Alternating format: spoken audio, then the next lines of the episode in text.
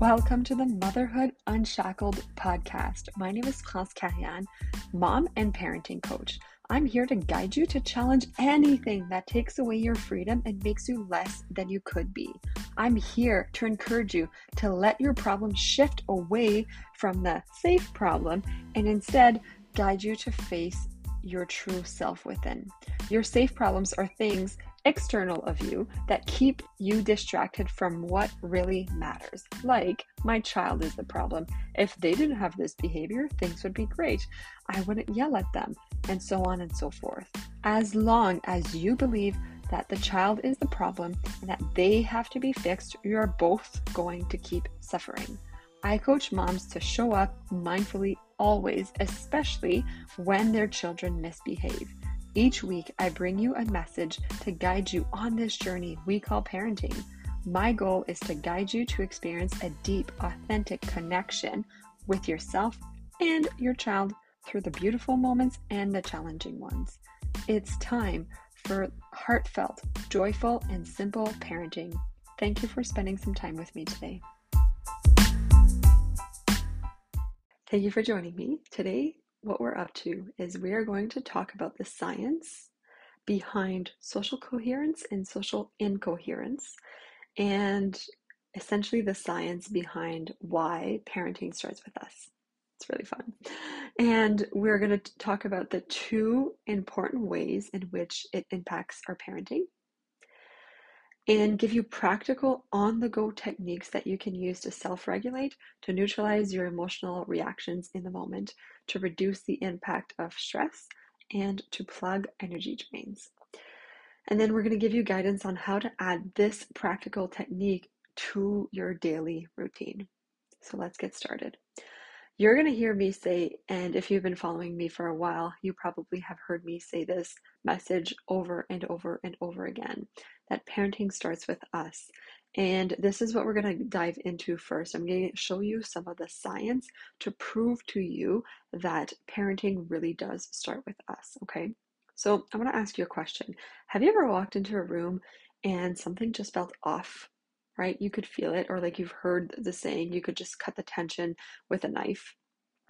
Or even that there's, you know, excitement in the air. You can just feel it around Christmas, um, maybe the month leading up to Christmas, or before a family trip, or a child's birthday, or whatnot, right? We feel that. We know that there's energy, but sometimes we feel disconnected to it, right?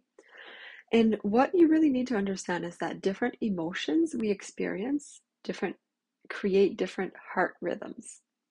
Okay, so an incoherent heart rhythm is produced when we feel emotions such as frustration, anxiety, anger, worry, irritation.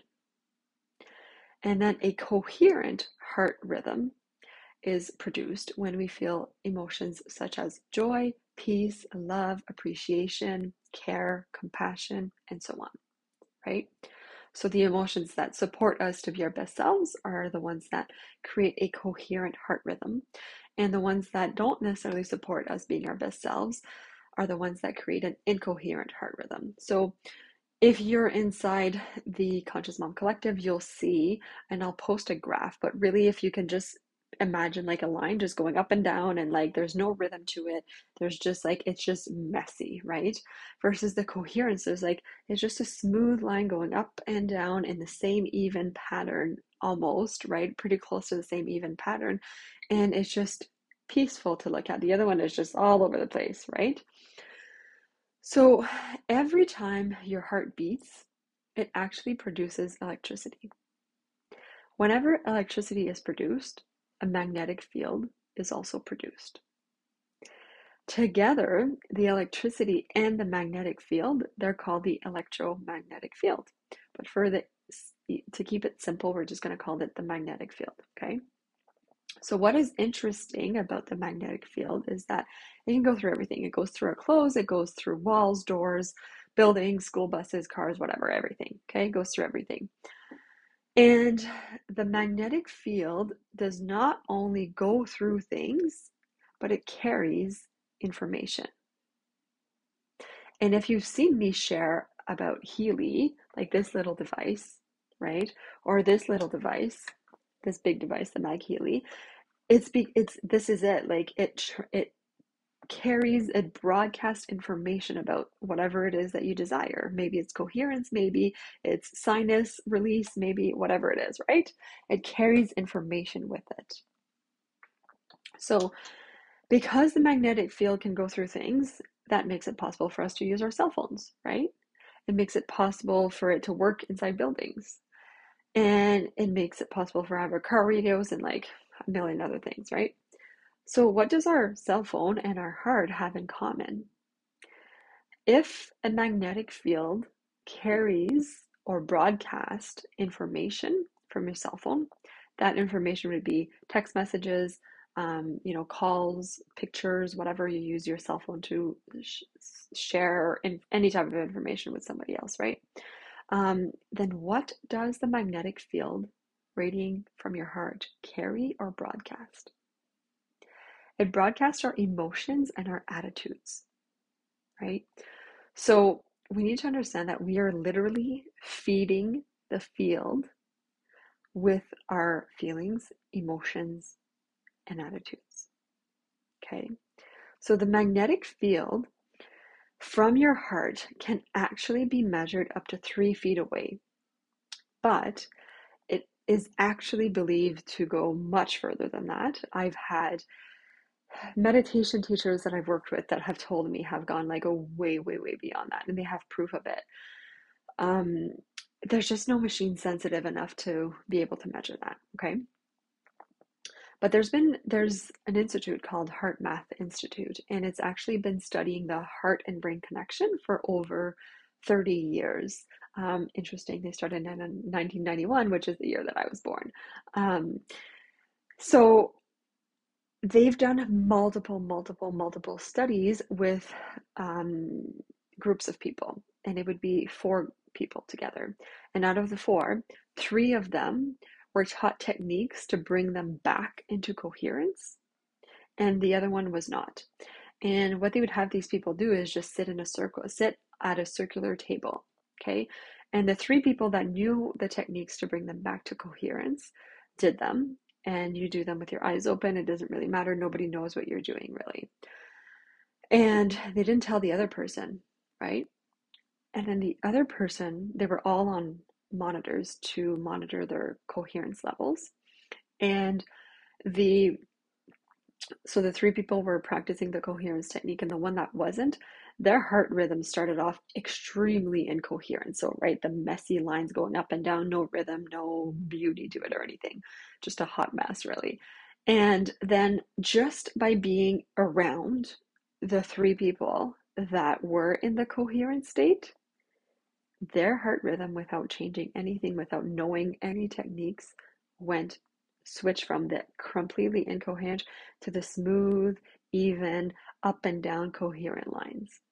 So if you're inside the Conscious Mom Collective, I'll have a graphic of that to show you as well, which is really, really interesting and is one of the pieces that we need to understand as parents, right? And that coherent state, again, is that state of joy, compassion, peace, love, care, appreciation, right? So your emotions and attitudes, all of them, they're being carried and broadcasted from your heart around your magnetic field. So think of you like as a someone walking with a big bubble and then your child's also walking with a big bubble, right? And then they mix together as you're interacting throughout your day, your magnetic fields mix together. And it literally impacts the way that other people feel. Now, there's a whole other way to look at it too through, sorry, through human design. Um, and some people with an open solar plexus can really, really feel other people's emotions a lot more than others. But we need to understand that we are feeding the field with our emotions. And then I'm going to give you exactly how this applies to parenting, right? So there's two ways in which the coherence and incoherence, social incoherence and social coherence implies to parenting. In other words, parenting starts with you. So let's dive into that now. Many of us are faced with challenges with our children's behavior, emotions, anxiety, focus, concentration, whatnot, right? But we need to start to not put all the focus on them and to start looking at us. How are you doing? Right? How are you doing? Because I just showed you that has been proven by science over and over again that you impact your child and everybody else around you, that you impact your child, your emotions, your attitudes, your stress, your child feels it. So, are you stressed? When you get triggered by your child, are you feeling emotions like anger, fear, impatience, frustration, irritation, rage, anxiety, overwhelm? Because if you do, they feel it. They feed off of it. And the situation blows up. We want our children to self regulate, but we make it harder for them by not, by in those moments when we're triggered, not being able to bring, to regulate ourselves, to bring us back to coherence, right? So they feed off our energy, and then we end up in a situation where we're saying things or doing things that, you know, don't represent how we actually want to parent. And the situation just blows up, right? So, what we're going to be talking about today, and you know, over our time together here, among other things, but we're going to talk about how you can, how we can bring you back to a place of peace, compassion, calm, and love. So, I really want you to understand the emotions you experience throughout the day when your child is around you, specifically, but always really, when they're having a meltdown they don't stay inside you. They go out and they affect the people around you and they affect your child. Okay, so again, you're literally feeding the field. Now, I need to tell you something really important about self regulation. Okay, everyone focuses on please help me teach my child to self regulate. Number one, I'm going to say that most parents don't even know how to re- self regulate, but it is not the right thing we're looking at. We are focusing on the wrong thing. What we need to be focusing on is co regulation.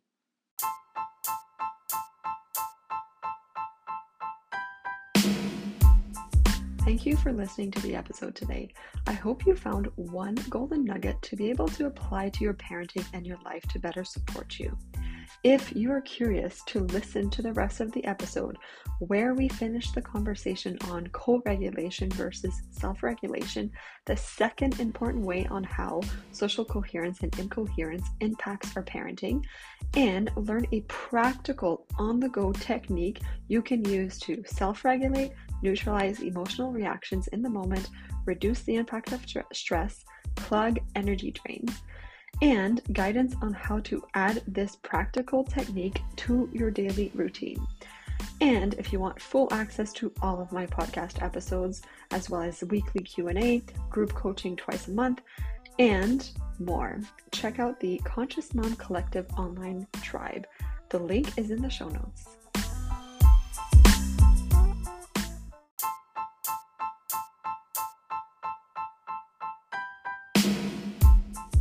If you desire guidance from me every week, make sure to subscribe to this podcast and also follow me on Instagram or TikTok.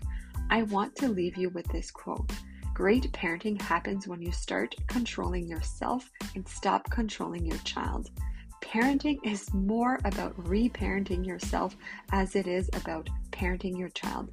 This is a process, this is a journey, and I am here to guide you one connection at a time.